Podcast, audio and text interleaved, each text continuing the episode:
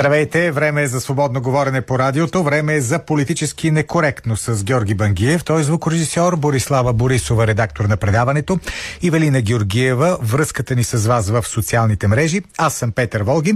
Днес ще говорим за много неща. Разбира се, идва края на това Народно събрание и по този повод ви питаме с какво ще запомните това отиващо си Народно събрание? Също така можем да поговорим и за това дали ще участвате в предложените референдуми по повод еврото и по повод президентската република.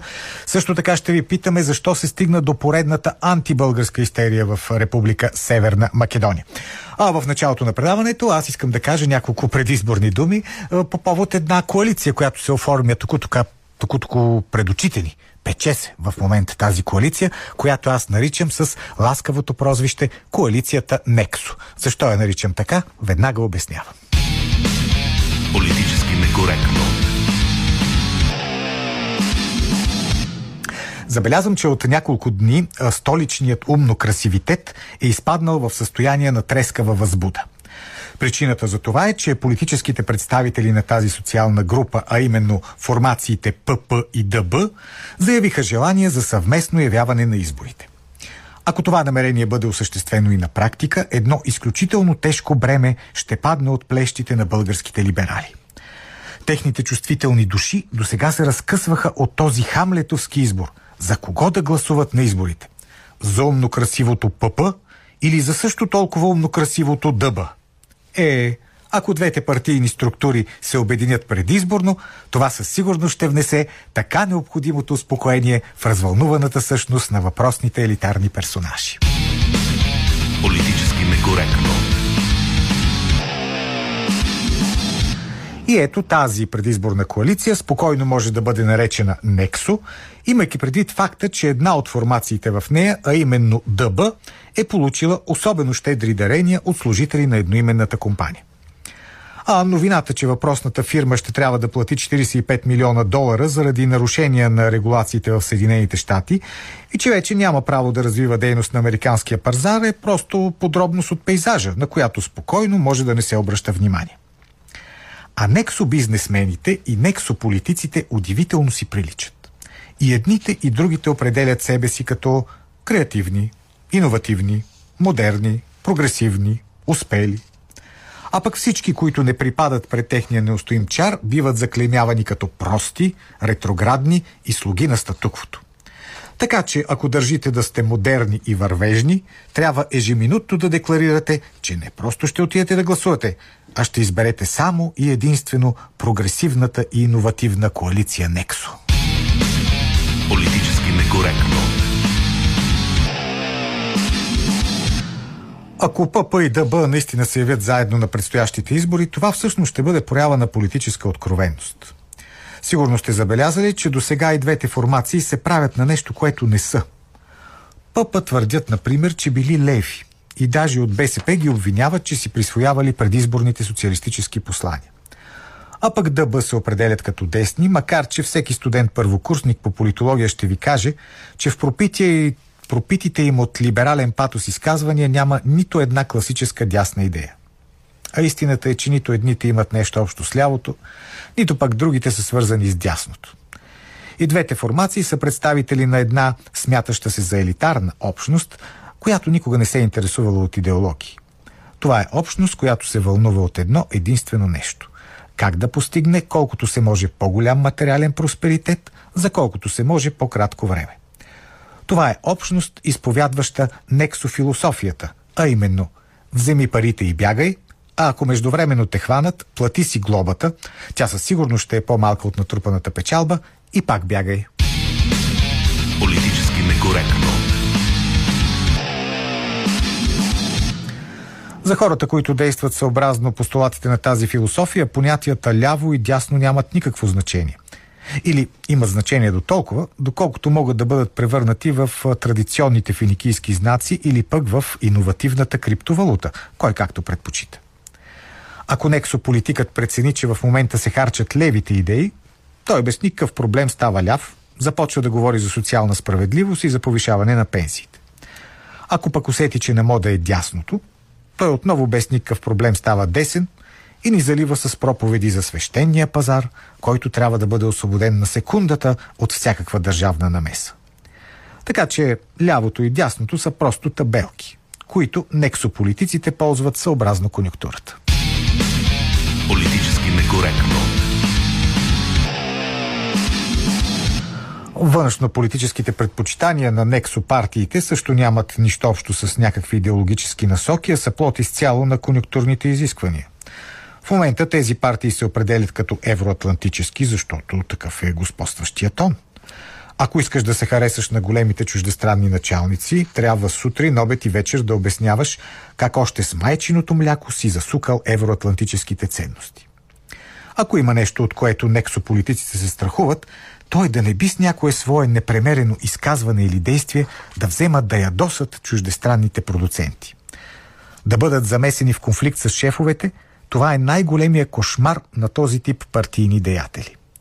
Тяхната мечта е да бъдат възприемани като иесмени, като хора, които са съгласни с големите шефове. Винаги и във всичко. Политически некоректно. За такива неща ще говорим в днешното предаване. Имаме и анкета, която разбира се е в социалните мрежи, в Телеграм, в Фейсбук, в Инстаграм, в Твитър. И тя е свързана с този изключително грозен случай с, българ, с българския граждан, българ, македонския гражданин с българско съзнание, Християн Пендиков, който беше пребит. А, и затова ви питаме днес. Грешка ли беше това, че България свали ветото върху Скопие по повод преговорите на Скопие за членство в Европейския съюз? Може да отговаряте с да или не. Политически некоректно. А сега се радвам да кажа добре дошъл в студиото на Политически некоректно на председателя на 48-то Народно събрание Вежди Рашидов. Добре дошли, господин Рашидов. Добре заварили, господин Олди. Разбира се, че ще говорим за работата на 48-то Народно събрание, обаче вие тази седмица бяхте в Рим, имахте лична аудиенция при папата. Какво може да ни кажете за тази среща? Вижте, аз бях по покана на председателя на парламента на uh-huh. Италия, където имахме ползотворни срещи, разбира се. А даже преди папата мога да ви кажа важни неща, няколко, uh-huh. кои са важни. Преди това знаете, че имах срещи с президентката на Гърция, на Турция и така. Вижте, назрял е момент, когато между 8 и 9 този месец, февруари, който идва, българският президент да бъде на, в Брюксел на срещата на високо. А, там темата е миграцията. И когато се срещах с президента и говорих с Ердоган, защото знаете добре, отношенията между Гърция и Турция са напрегнати. А, тук ставаше въпрос как да се направи така, че а, Европа да се смири, да се седне на една кръгла маса заедно с Турция и Гърция, да се съберат на едно место. И то не е за друго. Вижте, не може да се решат миграционните проблеми, единствено Европа да седне, си заседава и да мисли какво да прави. Проблема идва от турската граница, където още 4 милиона мигра... емигранти стоят и чакат Вие път. мислите, че може да се намери някакво общо решение, което всичките тези страни да участват и да стигнат до такова решение? Аз не само, че мисля, че може да се намерят, ако ви разказвам разговорите с Ердоган, аз мятам, че е прав. Защото вижте, тези 4 милиона по време на война седат на турска територия. Тези хора облекло, отдела, чершапи, палатки, къщички, лекарства, доктори, училища, всичко това е човешки разход. Всичко това идва от гърба на турския денокопатец. Тук ставаше въпрос, беше поставен един въпрос, който дори и ние го интерпретирахме, нашите журналисти, нали сме и активни. Нашите проблеми трудно ги решаваме, чуждите сме царе. Вижте, трябва по-разумно да се мисли в дипломацията.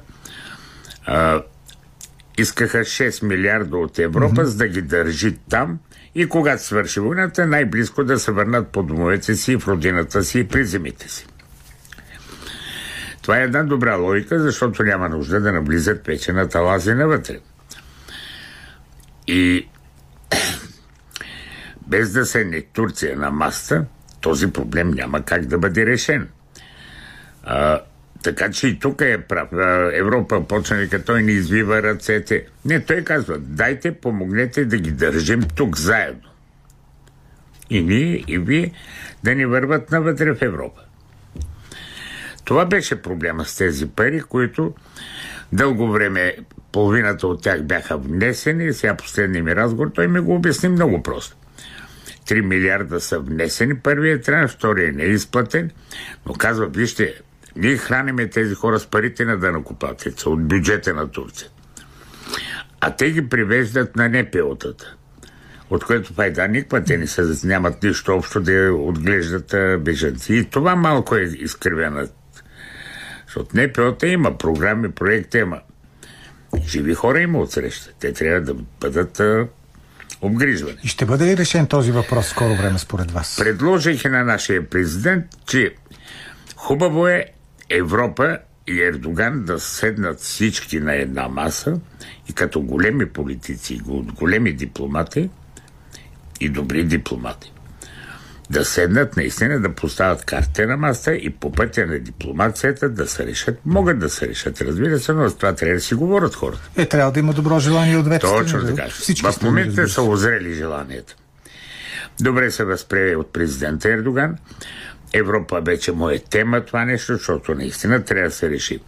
А колкото до Шенген, въпреки че аз смятам определено, виждах се и с госпожа Мецова, говорихме на тези теми за влизането на България в Шенген, не за друго. Най-малко да бъдем равноправни и да ни те дремат българските граждани по 9 км на гръцката сега пак граница. четем, че много силен е отпора от страна на някои европейски държави. Сега аз пожелах да се видя с председателите на парламентите на четирите страни. Харватска не отказа, Румъния отказа да дойде да съберем да поговорим на тая тема. Австрия отказаха и Холандия. Само, че ако изкараме проблемите на холандците, нали, те не са малко. Проблеми имаме всички ние. И също бихме могли, могли да говорим остро, нали? Само след като отвърлиха от Шенген, една седмица по-късно сме свидетели на корупция в Европе, Европейския съюз. Нали така? Той е преди това. Сега, ако ще обвиняваме България, както Австрия казват, ама бежанци 75 мили... хиляди. Те не са от България. Един автобус, два микробуса, пет микробуса, 10 човека. Това не е, не е поток. Това са инцидентни, опитващи да влезат по този начин хора. А Австрия не е права в това поведение. Аз а, не се притеснявам на тези години да кажа, въпреки че не примълчаваме леко, че потока идва от италианските острови и от гръцките острови. Всички сме свидетели как по новините, които намаляха напоследък, не за друго, а като политика да не се излъчва. Егейско море хората се дават лодките, знаете тези неща. Така че мисля, че нашите европейски приятели не се прави. България като Орбан може да се поиздърви и да говори също обратно. Но когато искаме да сме едно семейство, аз мятам, че българите запазват някаква морална хигиена. Когато искаме да сме едно европейско семейство, не е честно да се плюем един друг. Еми да, бе, да обаче, си търсиме кусури. обаче понякога обратното Е, обратното, което не е приятно. А иначе България се е изпълнила всичко, каквото изисква Европа. Хайде сега, господин Рашидов, да кажем за вашите впечатления от този парламент, който си отива, на който вие бяхте председател. Спомняме си колко Накрая ще дойдем до папата. Ще е дойдем до папата. накрая, момент. да. Добре, господин Волк. Тоест, кое според вас успя да свърши този парламент? Имаше ли нещо, което успя да свърши? Вижте, понеже с цифри, малко сухарски сами, аз не обичам, извадил съм колко законопроекта, какви законопроекти, колко това може да се провери въобще. Ама В, най-важно. а, това, най-важното е, че се приеха за възможните три месеца законопроекти, приеха се. Ако кажем, че парламента не работеше, той се овладя парламента. Аз благодаря, че хората ми имат малко и респект и уважение и към годините, но надявам се да не е само към годините. Парламентът е един работещ тримесечен парламент. За съжаление, трите месеца за по-сериозните законопроекти не е достатъчно. Един законопроект за правосъдната система, за реформи в правосъдието, дават си сметка, не става за месец-два. Това е много сложна материя. Първо дойдоха късно, второ те трябва да се видят в правната комисия, да се обсъдат и оттам трябва да дойдат, разбира Е, на се, първо четене, да о, вчера, онзи ден, беше прият на първо четене механизма за разследване на главния прокурор, но май няма да стигне време на второ четене да се гледа. Знаете ли къде е цялата тази грешна история? Ами колкото е времето толкова. Колкото е как да го направим. Бихме искали, но иска време. Това е сериозен законопроект. Не се изтупва за една седмица-две. Много е важно. Второ, грешката дойде от тези по-младите, дето още не знаят колко е бащите им плащат тока и гъста, които облякаха новите костюми, но останаха духом на улицата. Нали, да хвърляш яйца едно, а друго е да правиш политика, която касае съдбата на хората. Това са две много различни неща. А, тези хора се забавлявахме с една мантра на престъпността. Аз пет пъти казвам от парламентарната трибуна. Колеги, когато се качите на тая висока трибуна и когато говорите за престъпление и корупция. Много моля да бъдете почтени да посочите кой е корумпиран. С конкретни факти, Това не е анонимно поведение. Е, това е тази мантра се повтаряш. Аз толкова години съм работил до Борисов, толкова години съм му приятел.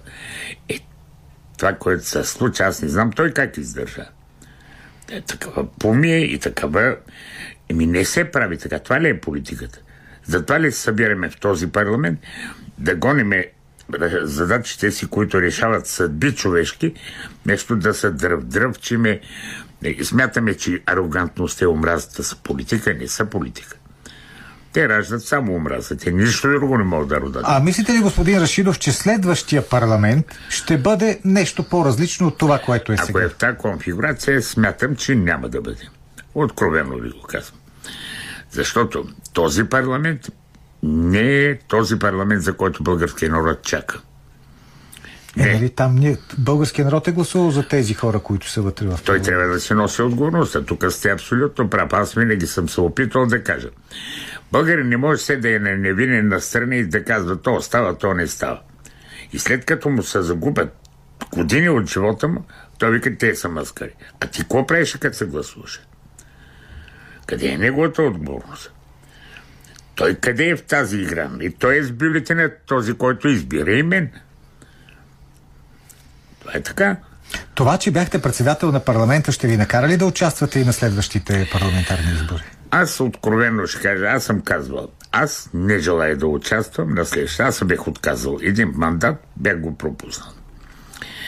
Разбира се, че аз съм почтен и предан приятел на приятелството, съм отдаден изцяло. Такъв човек съм. Ако господин Борисов ви помоли да участвате като кандидат Ако депутат. господин Борисов, както имахме нужда да засилиме малко Пловдив да бъде наш град, бехме го загубили след слаби на изборите 5000 гласа надолу. Сега си го върнахме. Да, разбира се, това е партия, където има много хора. Всичките са отдали да работят за кауза. Да, разбира се, ще отида да помогна. Не значи, че няма да помогна сега. Като един приятел ме помоли за помощ, нали ще стана да помогна. Разбира се, и ГЕРБ ми е, са ми приятели, аз съм от този отбор, 20 години от живота отдадах. Не е проста тая колективна игра и е, има някаква химия вътре. Разбира се, че ако господин Борисов има нужда от мен, за да може наистина да се обединим, да се сплотиме и ни трябва така да участваме почтено в едни почтени избори, да, разбира се. Можем да ви видим, значи, пак председател на парламента. Ох, не дайте да бързате. Това беше ушким като най-възрастният човек. Аз се разчитах Мика Зайкова да се върне жената. А, за съжаление, при мен дойде гонга на староста. А, при мен беше спасен. Аз не исках. Казвам го честно, знаят го хората. Аз направих един отвод. Не ставаше. Непоносимостта беше орел, рак и штука. Не стигаше. Трябваше большинство, трябваше по някакъв начин да определи большинството председателство. За да може да работи и законопроекти да се правят. Днеска нямаше да имаме ни бюджети да мислиме, ни пенсиите, ни учебниците, които сега за децата са безплатни. Това беше хубаво решение. Действително, учениците от 1 до 12 клас да Ето бъдат виждате безплатни. как БСП предлага нещо Да. и когато всички разбираме, че това е БСП, да. необходимо на децата ни, разбира се, ето вижте, има консенсус достатъчно да е разумно това, което влиза. А това, господин Рашидов, бихте ли казали ГЕРБ, ако получи първия мандат в следващия парламент, с кого може да управлява, защото ясно е, че дори да е първа политическа сила, не могат да управляват сами. Вижте, човек трябва да е... Аз много бих искал и българската журналистика, защото правиме ефтини анализи, но много добре да анализираме с очите си, ушите си процесите в един живот. Този мандат, вие ще видяхте всички един друг герб. Разбираш отговорността. Готов с всеки да разговаря и да се търси решение. Готов е да даде управлението на всеки. Готов е партийно, партийно да не участва експертно начало да има, носейки отново партийната отговорност. Това се случи. Ама не стана и този Габровски, кой ще каже, че не е изключително. Колко човека има като Габровски парламент? Извинявайте, че по този начин говоря.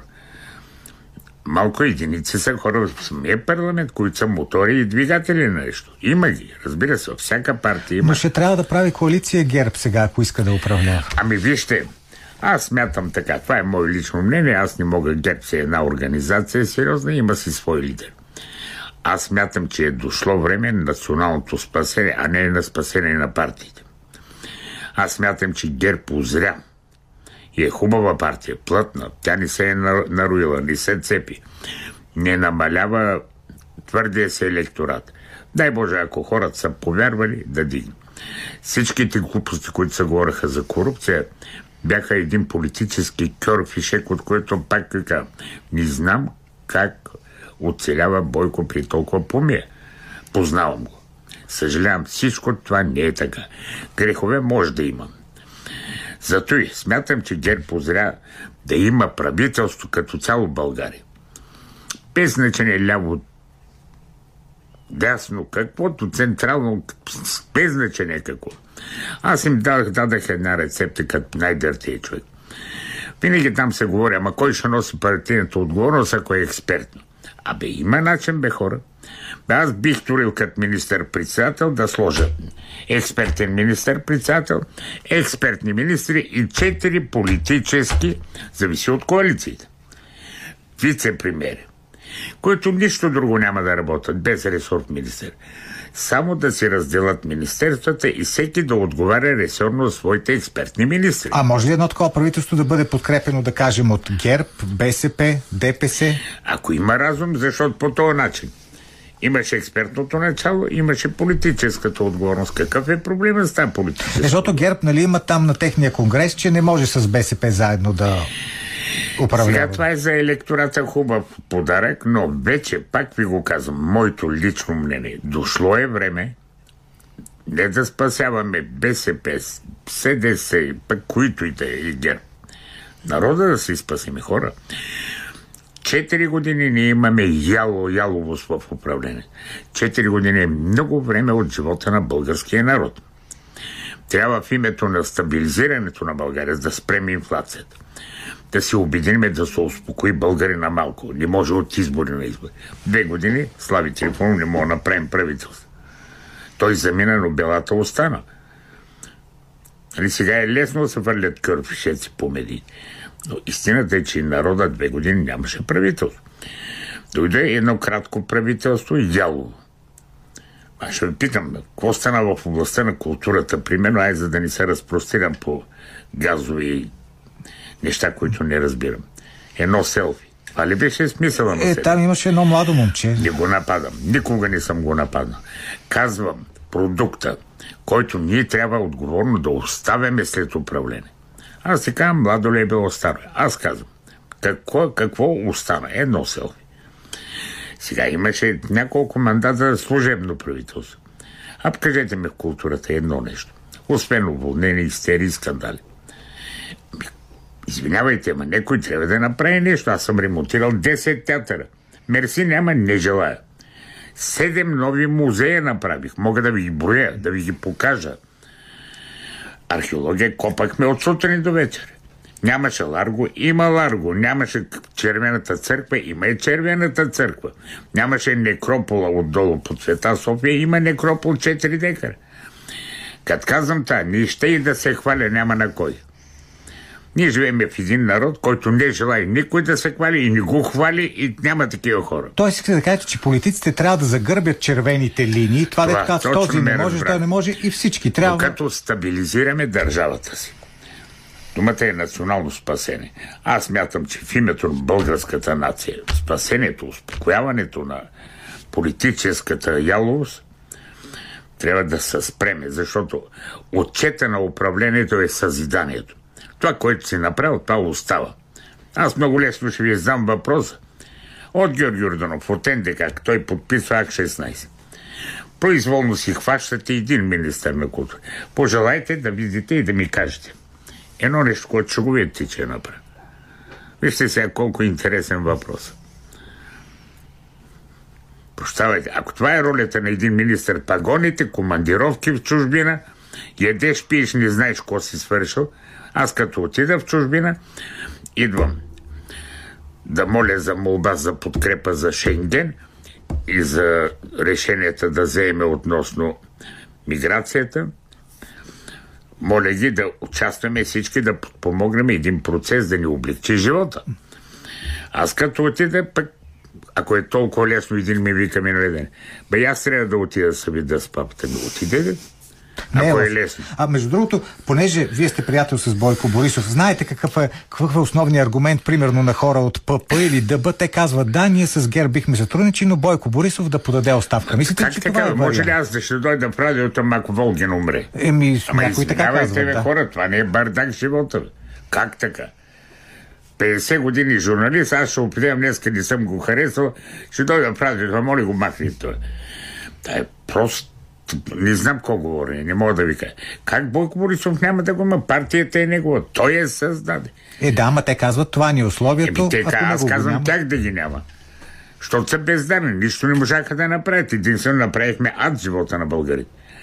И целият мандат говориха за престъпността, за това тая мантра. А самите и властта им задника. Аз ми нареден парламента казвам, хора, когато правите партия, не е въпрос дали сте изрядни в дарените. Кой ви дарява? Помните американския президент, как върна на Дарина Павлова 1000 долара? Да. Те бъркат малко даренията с това. Мис- Мислят, че не ги дарява Ал Пачино, а ги дарява Ал Капоне. Миризмата на парите е различно. Едното мирише на кино, другото на кръв. Бе, хора, престъпни пари, недоказани. Как ще ги взимаш и им проповядаш морал? Ми ти си зависим от парите по същия момент. Не искам политически да говоря, не им прави чест. Позагубиха много време, можехме още законопроекти да приемем.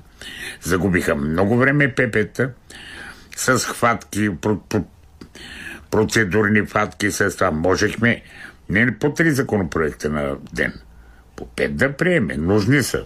Очакват ги хората. Сега лошо ли е това за зимата с дървата? Приехме това. Са греят хората, ще избранат, ще мрат. Възрастни хора имаме. А, това е нашия народ. Стар народ, възрастни, бедни хора. И трябва да го приеме, искаме, не искаме. Не може да съдим среди 10% по-заможни и богати за целия си народ. Не е честно. Не е и така. Зато и ви казвам, че Бойко е озрял, аз него не го мисля. Бойко е вече политик, изработен, той има своя образ, той има своите години, има резултатите си. Както да искаме да ги забравим. Но сме такъв народ. Ние забравяме успехите. Остават, господин Рашидов, още буквално няколко дни работа на този парламент. Какво искате да бъде прието за тези дни? Какво може да бъде свършено? Ами вижте, има още няколко законопроекта. Какво искам? Аз нищо не искам. Ако не ги не превърнем тези три дена в говорилни, защото има 19 часа само питане по министри. Mm-hmm. Се събират въпроси. Всичко това приехно 19 часа. Не мога да ги приеме тази седмица. Разбира се, има няколко важни законопроекти. Един от два са приели свършва седмицата. Нищо не мога да направим. Като се разпусне парламента, няма Какво да говорим, какво да приемем? Толкова, колкото може, колкото времето да даде. Но ако пепета продължат за да провалят един законопроект и друг с тези хватки, които ги наричаме с парламентарните фатки за забавене, и... ще бъде жалко. Ще бъде жалко. Хайде да завършим наистина с разговор за папата. Това, което си казахте. Ами почна го да, да кажа един така колега вика, прия взема и аз да отида да. папата. Вика, ми ми хубаво, отиди. Сега папата да стигнеш до него, не е толкова проста работа. Досещам се. Когато ви разказах преди да влеза в студионото за кардинал Попър, това беше когато бех на 29 години, преди 42 години, когато аз получих, може би от целият соцлагер. Единствен бех получил голямата награда на името на Данте Елигери на Йоан Павел ми връчи орден, медала. А, и некъде в аналите на папските тефтери некъде присъства името ми. Аз, примерно, получавам всяка година по повод Велик ден благослови писма от папата. Е, сигурно не е лично, сигурно в този тефтер може стотици хора, важни хора, но попадането в този тефтер. Това ми е третото виждане с папата, така че не ми отказват да се видиме. По-точно казвам. Както по покана на председателя на парламента на Турция пътувам, пък ме виждат външния министър и президента, нали, извън протокол. Явно сигурно има нещо и сигурно след това 13 дена по-късно има и договор. Нали? Има смисъл от тези газ. визити, казват. Когато работи за хората, има смисъл. Когато си в екип, защото също го правеше президента, те имаха срещи. А когато целта е една – и сме обединени да правим нещо полезно за държавата, стават нещата. Когато сме риба, рак и штука, резултатът е това. Много ви благодаря за този разговор. Вежди Рашидов, председател на 48-то Народно събрание.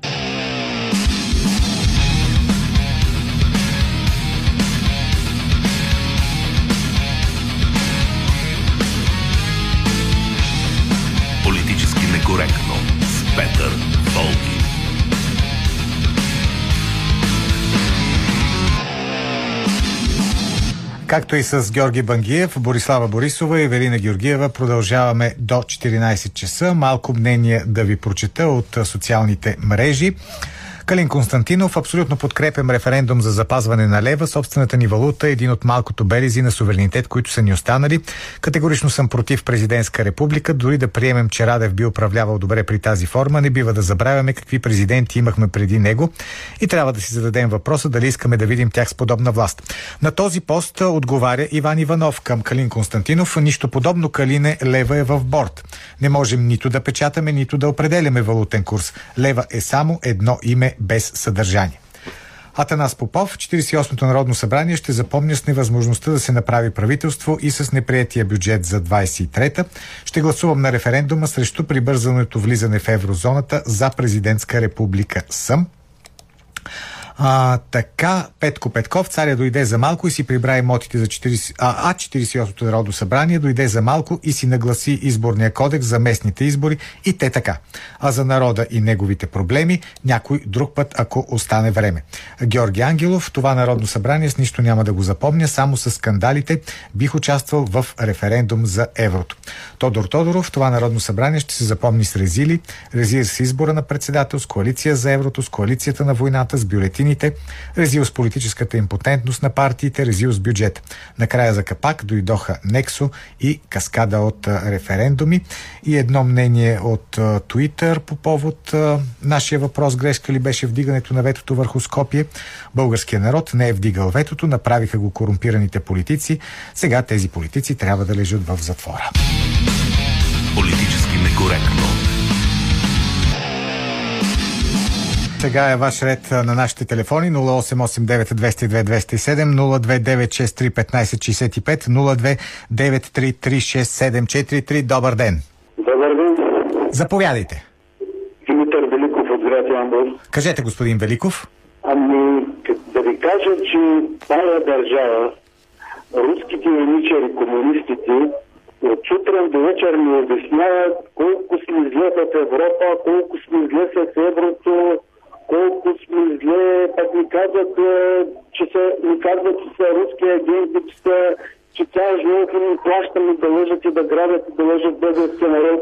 Няма журналисти, които да кажат на българския народ истината, за да може да тръгнем като другите народи в Кажете ви истината. Явно вие я знаете, кажете. Истината сега ще ви кажа. Да. Те комуни- комунисти и личерите руските, които бяха сложени да кръват и да лъжат българския народ, украдаха България, направиха превратушки на, към, към демокрация, създадаха мутри, оградаха България и сега с крайните пари плащат на българския народ и на журналисти да простират за Тоест, след 89-та година нищо хубаво не е станало, само комунисти и еничери. Всичко пари се плащат да простира народа за тях и да... И трябваше да си остане системата от преди 89-та година, нали така? Защото след 89-та, като са дошли еничерите, по-добре да беше останала предишната. С, с този извод аз оставам след като ви чух. Благодаря ви. Добър ден. Добър ден, господин Волгин. Заповядайте. Мариан Димитров. Слушам на пътя. А, господин Волгин, много му развесели вашия гост Звезди Рашидов. Пак да го каните. Днеска той каза най-големия вид, че Герб и Бойко Борисов нямали нищо общо с корупцията. Само, че днеска Бойко Борисов събра актива за да отчитат седмицата и там казва, че Кирил Асен а, били откраднали за износа на оръжие, за което ти се е за 5 милиарда а, евра. Биоизноса били откраднали между 800 е, и 1 милион. И го смята по 20%. Откъде Бойко Борисов знае колко е комисионната? Знам ли? Знам ли? Да, е, е, първо. Второ, аз да ви кажа, без да се правим етап, му вярвам на това, което казва Бойко Борисов, както вярваме на Дилян Пиевски, когато правеше едни изчисления от вноса на руски газ през посредници, колко се е напълнила каста на промяната. Делян Добрев. Да, Делян Добрев, да. Обаче нека тези хора да ми кажат каста на Кер колко се е напълнила, колко са откраднали посредниците на Кер, защото, а, нали знаете, всички партии в парламента са заложници на своите спонсори. Вчера един приятел ми каза, абе те всички политици крадат, крадат ама важното да има за народа. И не, за, на- за народа няма. Има за спонсорите на тези партии, за, за олигархията, за да могат да бъдат преизбрани тези хора на следващи избори и отново да им осигурят кражби. Ето погледнете каква съпротива е въвеждането на по-висока минимална работна заплата, mm-hmm. как вкараха синята карта е, без изискване за образование Да. и други ограничения, само и само да може капитала да печели и Е, да има ефтина работна ръка, да. И всичкото е и дъмпинг на нашия mm-hmm. пазар, социален дъмпинг. Всичко е в ущърп на обикновените хора, на тези, които трябва да отидем да гласуваме. Затова, отивайки да гласуваме, нека да мислим много повече, отколкото сме мислили сега преди всяко гласуване. Абе, винаги за това призоваваме, ама какво да се прави? Да, благодаря ви. Благодаря ви и аз. Добър ден. Ало, Да. а, добър ден, господин Добър ден. Кои са новите хора, които ще оправят България? Ами, Христо Иванов беше дясната ръка и вице-премьер на Бойко Борисов. Нека да видим през кое време, кой беше вице-премьер, когато беше продаден Пловдивския панир и кой беше кмет на Пловдив. И тези хора днес а, са от демократична България.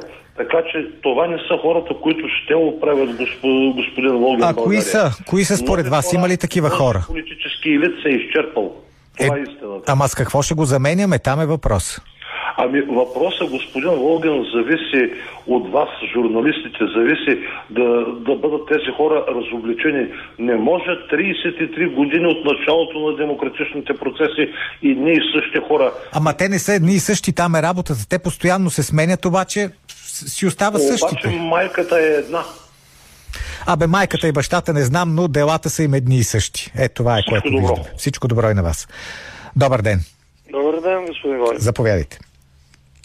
Ами, съгласен съм с господин Станемир от а, Ивайловград. А, ако ще сменяме валутата, си смениме имената, си смениме майките и татковците, ги фърлим през терас. Аз съм в траур, че майка ми приключи преди 20 дена, но а, искам Моят да ме попита някой, желая ли го това добро или не го желая. Тоест, вие искате да има референдум? Да, за президент не искам, но за еврото да.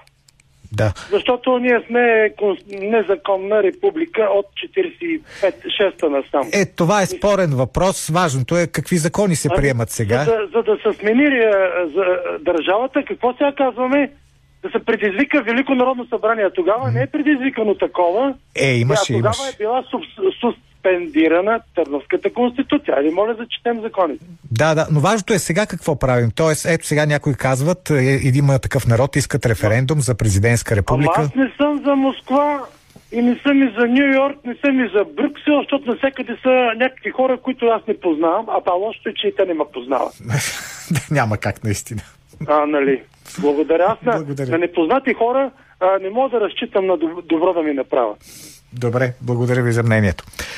Добър ден. Заповядайте. господин Волгин. Здравейте. Като слушах господин Вежди Рашидов, си спомних на Тошко Колев приказката. Мъгла и след мъглата пак мъгла. Тази песен. Да, песенка, която е, беше много актуална. Та тя май продължава Да. да бъде, да. Да, директно на вашия въпрос. Вие в началото обявихте един въпрос за ветото на Македония. Да, На- дали беше грешка това, че го вдигнахме? Това беше поредният слугинаш на западните господари на тези, тази политическа класа. В такъв смисъл, че те държат Македония да бъде малко по-различна от България, малко по-различна от Русия, да наруши православието и така нататък и така нататък. Това е моят прочет съответно. Искам да кажа две думи по отношение на референдумите. Да. Защо българите не искат да разберат една проста истина, че ние нямаме закон за референдумите. Е, имаме. Значи референдумите ще се проведат, материалите ще отидат на Народното събрание, ще ги разгледат депутатите и каквото решат те, това ще стане. Затова е крайно време да се промени Конституцията, да има закон за референдумите. Някои казват, аз съм против президентската република, но ние не говорим за такава президентска република. Аз съм го казвал много пъти.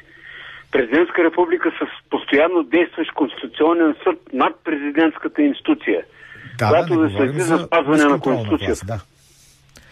Така че нека да не отхв- отхвърляме тези идеи и нека да не продължаваме да робуваме на тези пратеници, по-голямата част от Запад, които са пълен слугинаш.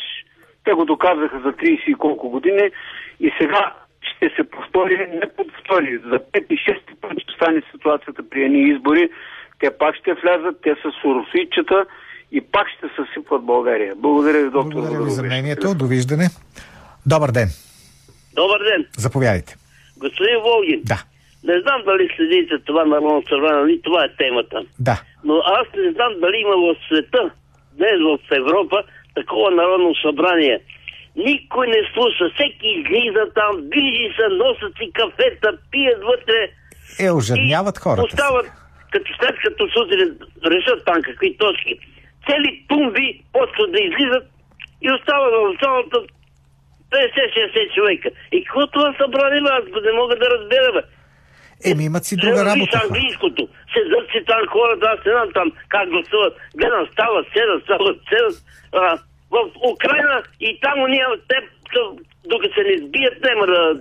Той е в други парламенти Само нашето народно събрание е такава дисциплина ли, как да го кажа, не?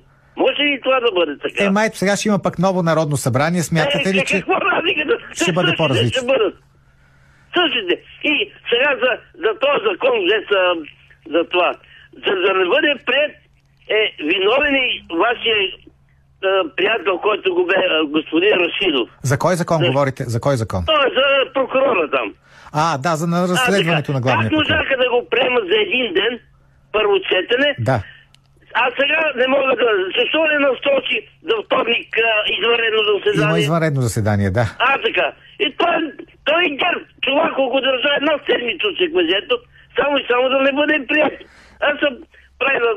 на Е, ама да нали пък видяхте, онзи, като в четвъртък вечерта не беше прият, защото пък разни депутати от ПП и ДБ не бяха в залата. Ми, те, които най-много искаха. Да. Да, България и... и Е, то пък ги бяха нямаше в залата. седи. Бяха на Но някакви комисии Да. България. Аз не мога да разбера ти да България. Какво искат и що искат. Е, те казват, че искат съдебна реформа. Е, па добре, що не, бъха, не беха двигатели на тази реформа. Трябваше те да бъдат двигатели на реформа. Еми, те викат, че са. Са, че са. Еми, Само те- на книга. Е, аде. Еми, айде да не задържам повече да дам и на други хора. Айде, още един слушател ще чуем. Благодаря ви. Добър ден. Ало, Да, аз не съм. вие сте заповядайте. Кирилов от София. Да, господин А, Киров. Бих желал да, така, да изкажа един упрек към вас, когато господин Рашидов каза, че той е много добър приятел с господин Борисов и не е забелязал никога да има някаква корупция. Редно беше да го попитате неговите спестявания в КТБ, за които толкова много плака, че му се губят. Как така изведнъж бяха изтегени и той се ги получи по някакъв незнаем начин. Светия дух ли му го уреди това, докато хиляди други спестители, така и си увиждате. Ама то, това с какво ще има с господин Борисов? спестявания. То не обясни как е станало това. Ама- Смятате, че ня... няма връзка, неговата връзка с ГЕРБ. Не знам какво ще има с господин Борисов. Защото КТБ, ако си спомняте, тя КТБ започна с нейните проблеми, докато господин Борисов беше в опозиция. Всички контролни органи са свързани с статуквото, така че Е. какво общо има. Ако е така... Нека си помислят слушащите, то това не се отнася към вас пряко. Да, да, да. Искам да направя бележка също и по непрестанните така изказвания на господин а, ветеринарния лекар. Разбирам, че му е мъчно, че неговите деца са на Запад, но чак толкова мрази Запада, то бива Ма кой това? Кой? Се хранат там. Не разбрах кого имате предвид. Ами той непрекъснато по, по предходния е, А, от слушателите. Говори против Запада, колко е лош и как ще унищи, унищожи и така нататък. Често се хвали, че децата са на Запад. Ами всеки има право на мнение. противоречие? Е, както се Вие казва, все, всеки има право на мнение. Нали? Един харесва едно, друг друго. Всеки има свободата да го изразява. Благодаря ви за обаждането. Политически некоректно. Още малко ваши мнения от социалните мрежи. Георги Георгиев, аз всички парламенти от 2009 насам ги помня единствено с наглостта на ГЕРБ. Людмила Стоянова НАСА ще го запомня с празнословието, с погрешните решения и избягването на жизненно важни въпроси, с лъжите изречени от най-високата трибуна. Антонина Станчева, не сме за президентска република по много причини. Спомнете си президенти като Петър Стоянов и Плевнелиев, колкото за до референдума за запазване на лева, аз съм за референдума и да на българския лев. При положение, че и други европейски държави са провеждали допитване до народа си и са запазили националните си валути, защо ние трябва да бързаме и то под натиска на ЕС. Спомнете си, че влязахме не готови в ЕС и ни вкараха в НАТО, без някой да отчете щенията на народа, който е опрекван, че е неграмотен. Гергана Георгиева, 48-то НС е най-голямото падение в парламентарните ни история. Време е да се определят критерии за кандидат-депутатите и таван на мандатите не повече от два. Илияна Димитрова категорично залева, а падането на нашето вето е не просто грешка, а национално предателство. Политически некоректно. Разбира се, че темата за промените в законите, свързани с разследванията на главния прокурор, беше една от централните в последните дни на Народното събрание. Сигурно ще продължи да бъде такава и в следващите. Коментар по темата на Калина Андролова.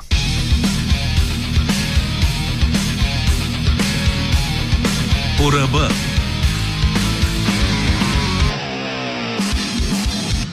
Спомняте ли си една резолюция на Европейския парламент, която наши евродепутати щедро гласуваха и която с много ситни букви съдържаше натиск препоръка да признаем македонско малцинство в България. Ставаше дума, че българската държава нарушава правата на Омо и Линден Пирин да осъществява политическа дейност в България. Напътствието беше поставено под чертата, за да мине незабелязано да маскира този натиск, който застрашава националната сигурност на България. Подобна технология за прокарване на непопулярни действия, пожелани отвън, се използва много често. Вмъкването под черта е тих подход за заобиколно, но принудително получаване на необходимите политически действия. Оказва се, че приемането на законови промени за контролен механизъм върху главния прокурор е обвързано с плащанията по плана за възстановяване и устойчивост. Този ангажимент е записан с много дребен шрифт на позиция номер 222 в един допълнителен анекс, подписан от Асен Василев, забележете, на 1 август 2022 година. Това е последният възможен ден, в който Есен Василев все още е вице-премьер и финансов министр в оставка. На следващия ден, 2 август 2022 година, правителството на Кирил Петков предава властта на служебния кабинет на президента Радев. т.е. от 22 юни, когато пада кабинетът Петков, до 1 август този анекс все още не е разписан и би могъл да се променя съобразно настроенията на кабинета в оставка. От всичко това става ясно, че залагането на законови промени за контрол върху главния прокурор в плана за възстановяване и устойчивост поставя в невъзможност който и да е парламент да реши друго или да не свърши тази задача. В момента българският парламент е подложен на много силен натиск от страна на медии и за съжаление от страна на няколко посолства да приеме законопроекта внесен от Министерски съвет. Виждаме как част от партиите се огъват, въпреки че имат сериозни правни съображения. Още повече, че Върховният касационен съд е дал становище в обем на 23 страници, в което буквално няма член от законопроекта, който да не е обявен за противоконституционен. Един пример. Има система на съда, на прокуратурата и на следствието. Противоконституционно е човек, който е извън системата на прокуратурата, да осъществява прокурорски функции. Партиите в парламента обаче са притиснати. Ако подкрепят законопроекта, приемат противоконституционен и недодялан текст. Ако не го подкрепят, започва линч, че са политически чедър на Гешев. Реално законопроектът на Министерски съвет създава възможност на изпълнителната власт да въздейства върху съдебната власт. Отнема се независимостта на главния прокурор и съюзът на съдиите придобива контролна власт, което е абсолютно несъответно на демократичните принципи. В отговор вносителите изтъкват препоръките на Венецианската комисия. Въпросната комисия се състои от експерти, които много често дават своето мнение съобразно целите, които трябва да се постигнат в дадена държава. Най-важни са целите, които оправдават всичко, включително допускането на странни правни маневри, нужни за постигането им. Поначало наднационалните институции са инструменти за легално въвеждане на външен натиск в националните рамки на държавите, прескачайки съпротивата на националната власт. Ако трябва да сме съвсем искрени и нека бъдем, Законопроектът цели да се създаде механизъм за отстраняването конкретно на Иван Гешев. Нека си припомним антикорупционната офанзива Кьовеши в Румъния. Кьовеши повдига обвинение на стотици лица от висшия ешелон на властта Иззема се имущество за над половин милиард евро, но Кьовиши удря предимно представители на Социал-демократическата партия, аналог на нашето БСП, определена като ужасното дете на ПЕС и като антизападна партия. Партията е най-голямата в страната, много силно окупана, обвинявана, че контролира медии – Кьовеши удря медийни магнати, прокурори, съдии, кметове, министри. След пет години дейност Кьовеши е отстранена от румънския правосъден министр, социал-демократ, с аргумента, че превишава правомощията си, че ползва неправомерно тайните служби, че работи в непозволена връзка с съдебната система, че осъществява чистка на набелязани по списък хора. Тогава Европейският съюз и предоставя позиция на европейски прокурор – в момента Кьовиши се жалва обаче, че има над 300 гръмки дела за корупция в европейските държави, но не може да си върши работата, защото не й дават достатъчно сътрудници.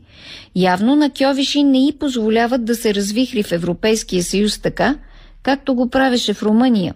Когато Кьовиш е отстранена от позицията си в Румъния през 2018 година, Венецианската комисия отново започва да се притеснява за независимостта на прокурорите и съдиите в Румъния.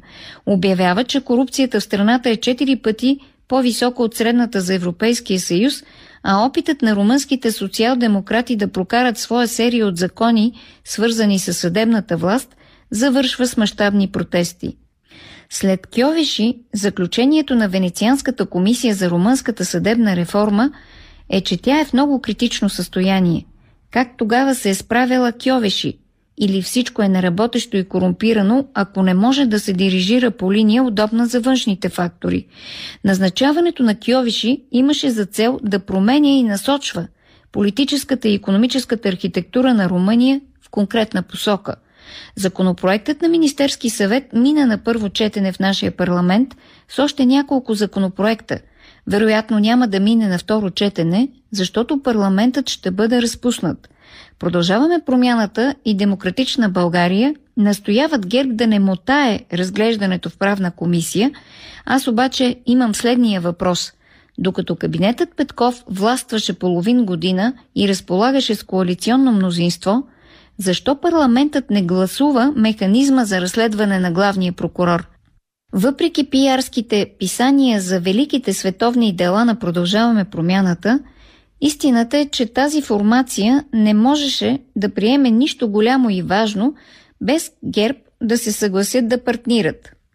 Продължаваме промяната, обичаха да измислят економически авантюри, които в крайна сметка винаги се оказваха несполучливи за държавата, но когато става дума за закони, за парламентаризъм, за държавни институции, за основите върху които се организира властта, момчетата от Харвард плуват като риби в пясъчни дюни.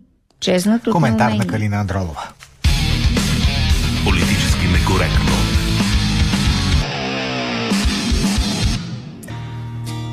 Ивелина Георгиева вече е готова с резултатите от анкетата. Днешната ни анкета, в която ви попитахме грешка ли беше вдигането на българското вето върху Скопие.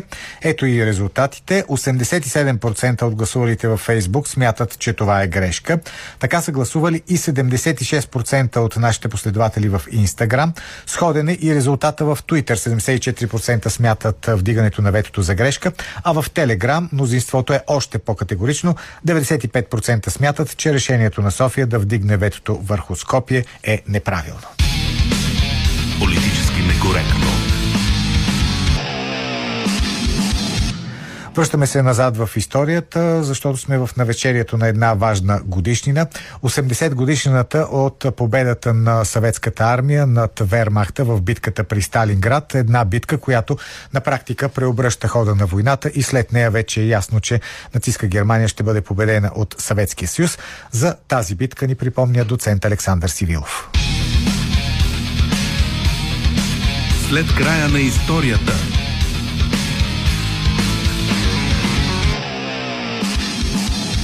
Преди 80 години, на 2 февруари 1943 г. завършва Сталинградската битка. Това е едно от най-кръвопролитните сражения в историята на човечеството. В същото време то обръща хода на войната и довежда до победата на СССР и западните съюзници в нея. Въпреки, че за сблъсъка е писано и говорено много, повечето хора не знаят, че то е планирано от германското командване като спомагателно. Основната цел на кампанията на Вермахта през 1942 година е преодоляването на Кавказ и превземането на нефтените находища в Баку. Немските войски са разделени на две групи. Основната А е тази, която се насочва на юг. Втората Б има за цел да стигне до Сталинград и същевременно спомагателна функция да защитава северния фланг на другата групировка. Градът на Волга е с голямо значение поради няколко причини. На първо място се намира най-близо до немските позиции и неговото преземане би прекъснало напълно корабоплаването по реката. Към 1942 година тя е една от основните транспортни артерии на СССР. На север по нея се движат големи количества нефтени продукти, идващи от пристанищата на Каспийско море. На юг отиват оръжия, храна и подкрепление за войските, които се сражават на подстъпите на Кавказ. Другата важна причина градът да бъде определен за важна цел е чисто пропагандното му значение. През 1941 година Вермахта не успява да превземе нито Ленинград, нито Москва. Оказва се, че огромната победа, която трябва да е короната на светкавичната война, се използва от ръцете на Хитлер. Поради това градът, който носи името на Сталин, получава и съвсем друго значение. Успехът там би бил черешката на тортата в голямата кампания от 1942, като същевременно би улеснил напредването на войските към Баку неимоверно. Освен това, там са разположени и някои от най-големите индустриални мощности в южната част на СССР. Тяхното спиране би довело до проблеми с снабдяването на цялата червена армия. Въпреки, че сраженията на постъпите към Сталинград започват още през юли, истинската градска война настъпва в края на август. Огромен проблем за защитниците е големия брой цивилно население, което бяга от немските войски и се стича в регионалния център. Евакуацията е слаба, като съществува и теорията, че от Москва искат по този начин да мотивират войниците, които се сражават на отбранителните линии. Един от най-пократителните примери е на съветския 1077 зенитен артилерийски полк. Той е съставен предимно от жени доброволци. Разполага с три батареи на 23 и 24 август. Те посрещат настъпващите машини на 16-та танкова дивизия на Вермахта, които са подкрепени от самолетите на 4-ти въздушен флот. Момичетата защитават тракторния завод, който е един от най-важните райони в града.